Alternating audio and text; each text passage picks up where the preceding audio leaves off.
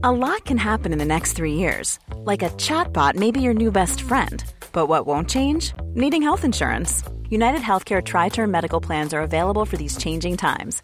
Underwritten by Golden Rule Insurance Company, they offer budget friendly, flexible coverage for people who are in between jobs or missed open enrollment. The plans last nearly three years in some states, with access to a nationwide network of doctors and hospitals. So, for whatever tomorrow brings, United Healthcare Tri Term Medical Plans may be for you. Learn more at uh1.com.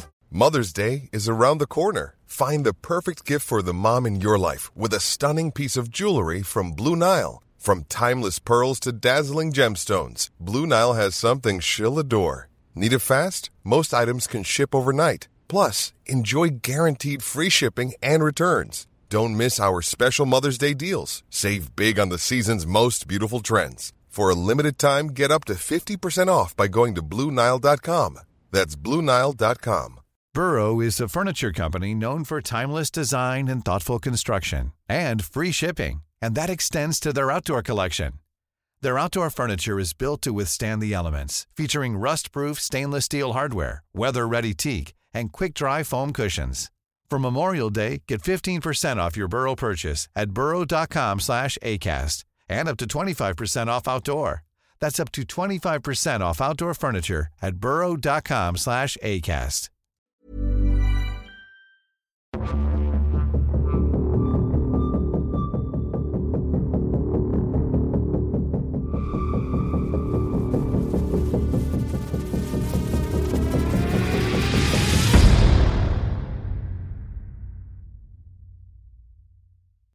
Virginia. This is Revolution of Military Affairs, a podcast about war and warfare, and I'm your host, Amos Fox.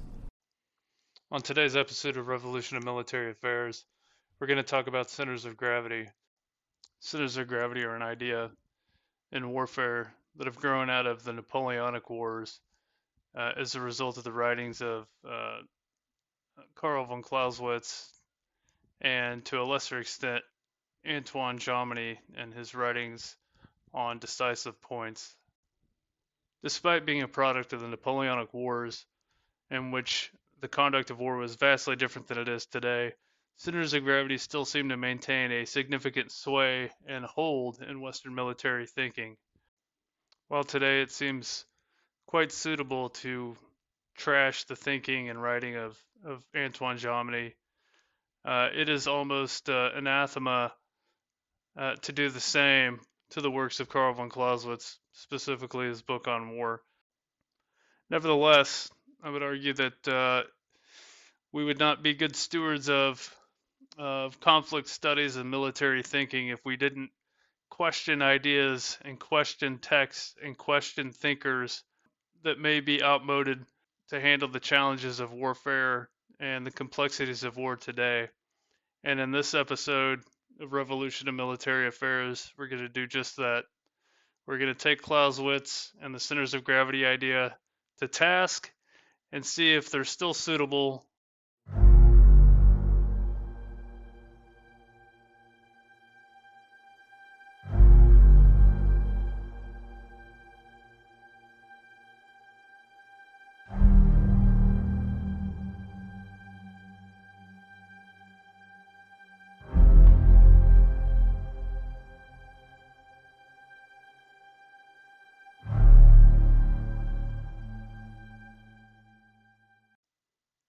War, Clausewitz writes, quote, Out of these characteristics, a certain center of gravity develops, the hub of all power and movement, on which everything depends, that is the point against which all our energies should be directed. Small things always depend on great ones, unimportant on important, accidents on essentials. This must guide our approach. For Alexander, Gustavus Adolphus, Charles XII, and Frederick the Great, the center of gravity was their army. If the army had been destroyed, they would have gone down in history as failures. In countries subject to domestic strife, the center of gravity is generally the capital. In small countries that rely on large ones, it is usually the army of their protector. Among alliances, it is the continuity of interests, and in popular uprisings, it is the personality of the leaders and of public opinion. If the enemy is thrown off balance, he must not be given chance to recover. Blow after blow must be aimed in the same direction. The victor, in other words, must strike with all his strength, and not just against a fraction of the enemies. Not by taking things easy, not by taking things the easy way, using superior strength to filch some province, preferring the security of this minor conquest to great success, but by constantly seeking out the center of his power, daring to win it all, will one really defeat the enemy. He continues, stating, Still, no matter what the central feature of the enemy's power may be, the point on which your efforts must converge, the defeat and the destruction of his fighting force remains the best way to begin and in every case will be a very significant feature of the campaign. Basing our comments on general experience, the acts we must consider most important for the defeat of an enemy are the following. 1. Destruction of his army, if it is at all significant. 2. Seizure of his capital, if it is not only if it is not only the center of administration but also that of social, professional and political activity. And 3. Delivery of an effective blow against his principal ally if that ally is more powerful than he. So let's pick that apart. The first component to the center of gravity that Clausewitz outlines is that of the uh, the army and effectively destroying an adversary's army. Second is the capital, um, and that's uh, generally if the country is subject to domestic strife. And then in smaller countries, it's uh, taking out their protector, as Clausewitz says, and so you could look at that as uh, busting up alliances, or as you saw in the Napoleonic Wars, uh, how Bonaparte utilized the strategy of central position to strike at either the closest one or the weakest one first to separate those two, and then be able to fight them uh, one by one after having occupied that, that central position there. A couple of points here need examined uh, in, in even more detail. If you notice the predicate to the discussion of centers of gravity was the mention of heads of state. So he said for Alexander of Russia, Gustav Adolphus, Charles XII, and Frederick the Great, right, all European uh, monarchs, he links this, he links the center of gravity to something important to the monarch. So their army in the field, their capital, or their alliance that they've uh, joined in battle against another adversary. This is important to note because during this time uh, of armed conflict, heads of state generally led their armies into battle against other heads of state leading their armies into battle. In addition to the head of state leading their army into battle, many other lesser lights uh, within the royal family or nobles, uh, people with political skin in the game, were critical elements of command and leadership in the militaries of the time. Because of this, if they saw their army crushed on the battlefield, or their capital seized or burned to the ground uh, in a conflict, or their ally knocked out of the war, especially if they were the weaker element within that alliance, that had a, a decisive effect on that monarch, that head of state, or in the case of uh, you know the Russians at uh, at uh, Austerlitz, for instance, Alexander wasn't leading the army in battle, but he was on the battlefield. And so when he saw his army crushed at the at the Pratzen Heights there in Austerlitz, that had a, a decisive cognitive effect on him and caused him to this is the context in which Clausewitz's idea of, of centers of gravity uh, came from. It came from writing about wars in which heads of states accompanied and or led their armies on the battlefield, and therefore the center of gravity at the time, the thing that the head of state had to maintain, was either his army, his capital, or his allies, or a combination thereof. And so it made sense to use that analogy. And I'm not going to get into the whole uh, discussion on the philosophies of the day uh, and how uh, Clausewitz was using the philosophies of the day to explain phenomena. I think it's uh, it's just as useful because that in many cases is what a lot of folks focus on when they talk about centers of gravity and Clausewitzian thought and his interpretations of Napoleonic warfare. And I think it's it's more germane and overlooked uh, in many cases. Not even in many cases, it's it's overlooked almost uh, in principle that the heads of state, the relationship between the heads of state being on the battlefield and the effect on their army or the effect on their capital or the effect on their alliance is where the power of the idea of centers of gravity came from. And I won't dispute the fact that uh, the concept made sense at the time, given those three conditions uh, as they relate to a head of state leading their military on the on the on the field of battle. Uh, however, I will make the case that that term is uh, no longer useful uh, in today's period of armed conflict.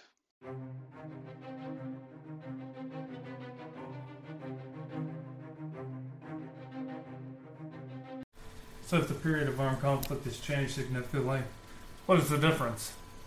The main difference is that in the past, especially in the Napoleonic era, warfare was much more mechanical than it is today. It had far less of a systems theory, systems design, systems approach to it, and it was very much more like the inner workings of a clock, where it was a closed system that operated based off, again, the head of state, you know, being that main spring that ran the clock, and if you were able to do something to destroy the inner workings of that mechanism, the inner workings of that uh, political entity and their military, then you could cause that mechanism uh, to fall apart. Today, that's not the case. Today, we have open and adaptive systems that uh, interact with the environment in far more uh, tangible and substantial ways than they did in the past. And this is the biggest difference between uh, the period in which uh, Napoleon fought, fought in and up to uh, to modern times. And you see that the change away from that uh, over time to understand why centers of gravity are not suited for today, you have to understand um, systems theory, right? And so this is a uh, field of study that I find very, very important to understanding modern armed, uh, armed conflict. A big part of this is because uh, systems theory defines two types of systems: open and closed systems. And I think these uh, these are great analogies for how and why systems operate different today than they did in the past, and why some of these old ideas, such as the center of gravity, aren't suited for today. And so I'm going to mention uh, two primary books and two primary thinkers that I think are really important to understanding systems theory. Uh, the first, and I'm horrible uh, with non English, non American names, so bear with me, but the first is uh, the book is titled Systems, uh, General Systems Theory Foundations, Development, and Applications, and it's by Ludwig von Bertalanffy, and uh, it's it's one of the first books that really does a, a good job of outlining the idea of systems theory. And then the next book I'm going to recommend here, uh, and I think is invaluable to understanding systems theory, is uh, Donella Meadows' Thinking in Systems, a Primer. Uh, General Systems Theory is a much older book. It's kind of the uh, precursor to the to the school of thought in many ways. It was published in 1968, uh, and then uh, Donella Meadows' book Thinking in Systems was published 2008. And so it's uh, I think it's a terrific update to the ideas. But the important thing to understand on why centers of gravity aren't applicable today is because centers of gravity are more attuned to operating with closed system and not an open system. And so an open system is a and this is according to uh, Ludwig Berdal Anfi. Again, apologies for, for butchering his last name, but he says, and a quote, an open system is defined as a system in exchange of matter with its environment presenting important, uh, correction, presenting import and export, building up and breaking down of its own material components. And so the key idea there is that uh, open systems interact with their environment, whereas closed systems uh, do not do so. And then he also continues and says that under certain conditions, open systems approach a time independent state, the so called steady state. The steady state is maintained, maintained in distance from true equilibrium and therefore is capable of doing work and it is the case in living systems in contrast to systems in equilibrium. The steady state shows remarkable regulatory characteristics which become evident particularly in its equifinality. If a steady state is reached in an open system, it is independent of the initial conditions and determined only by the system's parameters, that is, the rates of reaction and transportation. Point on steady state and open systems interacting with their environment is 100% the, the reason that cogs are not useful today, right? So, in the past, perhaps um, in these less open systems, you just had an individual in charge, and, and, and the and the environment was, and the military capabilities and intelligence capabilities, generally speaking, were far more challenging to interact with the environment. Whereas today, you have many more timely feedback loops that can uh, generate in many cases, better information about what's going on and thus allow the system to regulate itself. And that gets to a, another important idea with open systems. An open system may actively tend towards a state of higher organization. That is, it, it may pass from a lower to higher state of order, order owing to the condition in the system, conditions in the system. A feedback mechanism can reactively reach a state of higher organization owing to learning, that is, feedback into the system. And so again, this is uh, this is important. So closed systems tend towards disorder, right? So he calls uh, entropy the arrow of time, and so that drags many uh, closed systems to disorder, whereas open systems are, are less prone to entropy because they're actively trying to seek that higher state of organization, and so they're continually interacting with the external environment as well as monitoring their own internal systems, their own internal workings and mechanisms and their own internal organization to make sure that they are appropriately accounting for changes within the environment. And so the other thing with that too that they point out is open systems uh, practice the idea of self-regulation, and that's the basic model, uh, a circular process where part of the output is monitored back and information on the primary preliminary outcome of the response uh, into the input, thus making the system self-regulating. It be it in the sense of maintaining a certain set of variables or steering towards a desired goal. And so that's the other important thing to remember when we're thinking about open systems is that they're always seeking that steady state equilibrium position to stay alive and continue operating. They're not looking to uh, to go out there and just die or be or be eradicated. And so they will do things um, that allow them to do so. So let's say if there's a certain part of that organization, that system that's uh, putting a huge drain on the rest of the system, uh, it will kill off parts of those systems or turn off parts of uh, the systems so that it doesn't hurt the greater whole. And so this is why I think it's really important to understand systems theory because in many cases, in most cases, I would argue, uh, states non-state actors, um, they all operate today as an open system. They have uh, feedback me- mechanisms. They're looking for self-preservation first and foremost. Their self-preservation uh, and feedback mechanisms operate together to maintain or to try and maintain stasis and steady state within that system. And so in the past, uh, you know, prior eras when it was far more mechanical as opposed to systems oriented, that dynamic didn't quite exist to the degree that it does today. In addition to that, and as part of that, uh, systems today are far more uh, durable than they were in the past. In the past, you may have had massive mass armies, but again, the way that that army operated, the way that uh, that army supported head of state, um, were different than how they how they operate today. And today, it's far more durable. The state isn't looking for its army to go out and be defeated. The state is looking for its army, and I say army generally, it's military today. Uh, it's looking for its military to go out and thrive.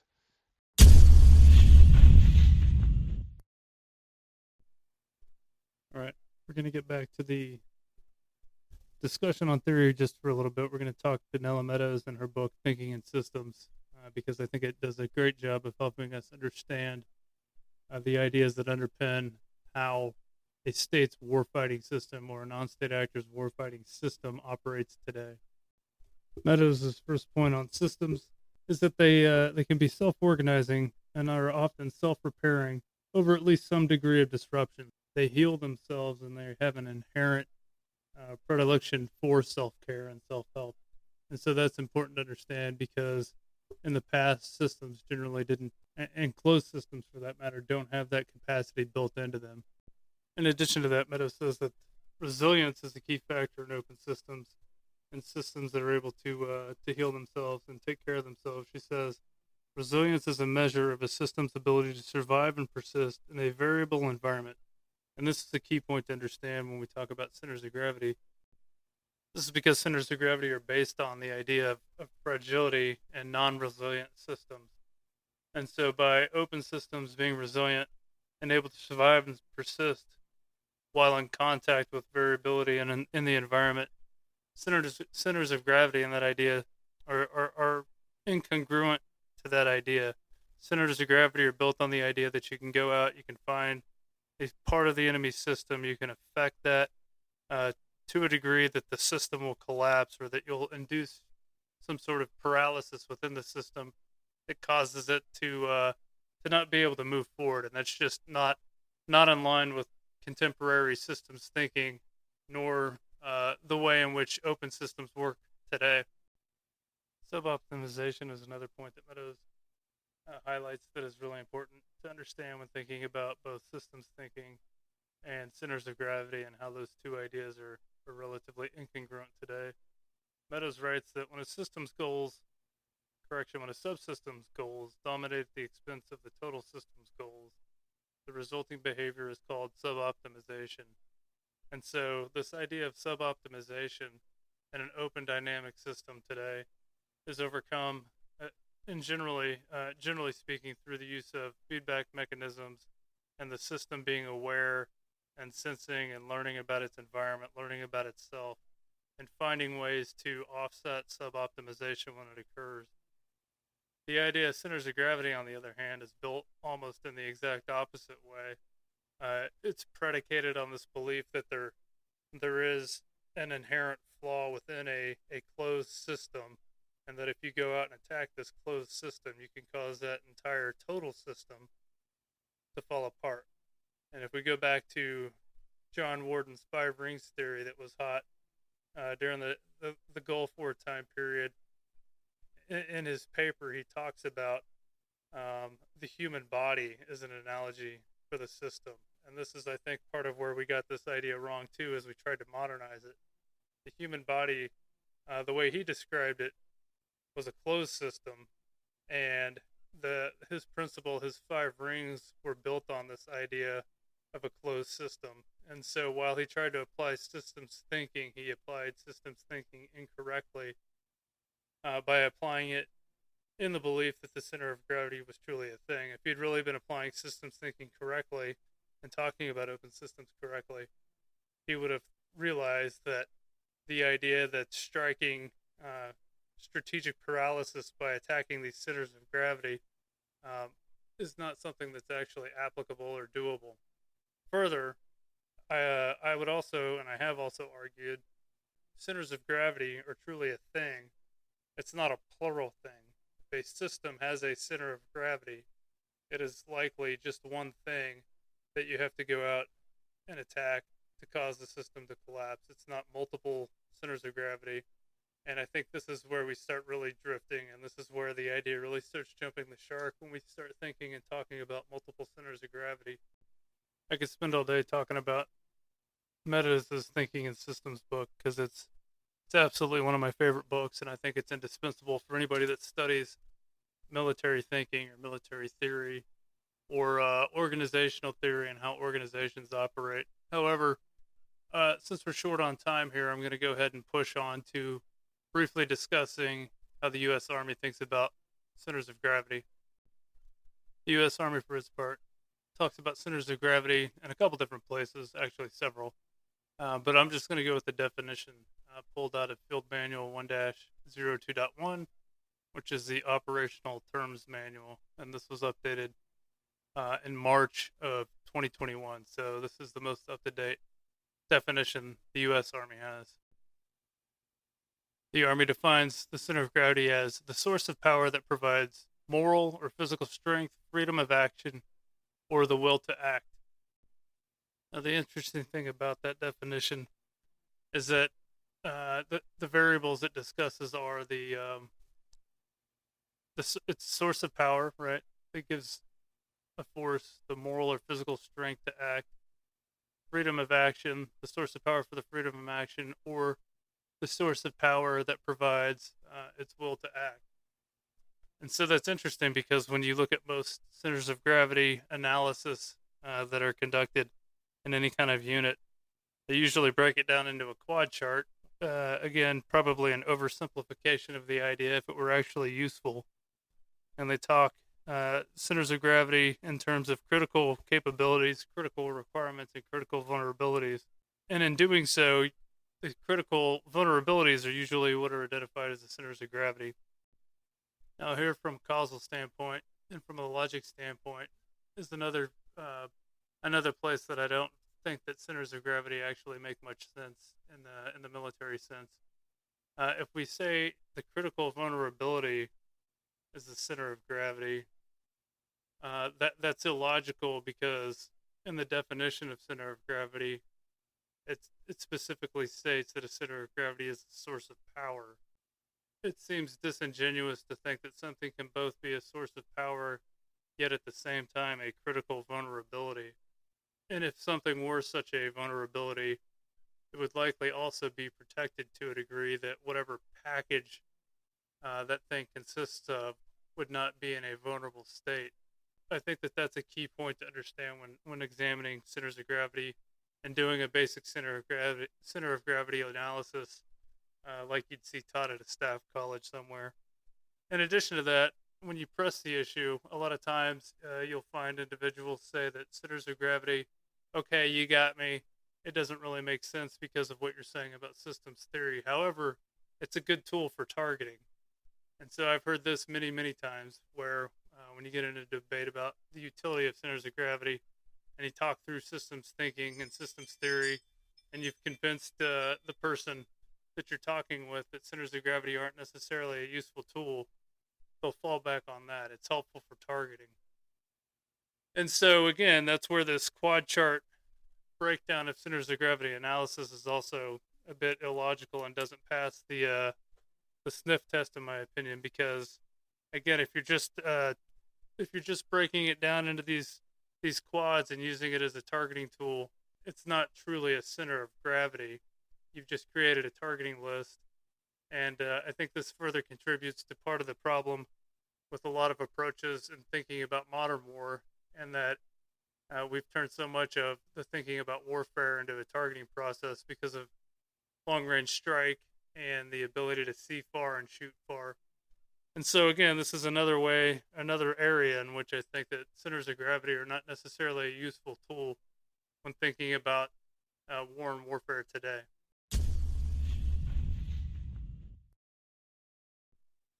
Thank you for joining us on Revolution and Military Affairs today. Uh, I hope you've enjoyed this discussion on centers of gravity. Again, I bring this discussion up and I talk about some of these points, um, not to thumb my nose at uh, ingrained military thinking, but to to foster discussion, to get people thinking, uh, to get us to question uh, what it is we think and why we think, and if we're just carrying on old ideas for the sake of carrying on old ideas, when in actuality, uh, the reality of war has has shifted, and we need to start thinking about new approaches and new ways of doing things. So, again, uh, thank you very much for your time. I appreciate you listening. Uh, please uh, share this episode and our others uh, with your friends. And here in the upcoming weeks, we have uh, some really good guests coming on. I think you'll really enjoy them. And so make sure you continue to listen. And over the next few, next few weeks, I think you'll be pleasantly surprised with who we have on. So, again, thank you for listening to Revolution of Military Affairs. And again, I'd just like to remind everybody that we should be uh, engaging in the marketplace of ideas and not residing in zones of comfort that we've been indoctrinated in in terms of how we think about war and warfare. And lastly, to close, I'd be remiss if I didn't remind the audience that the science of war exceeds the bounds of ideology.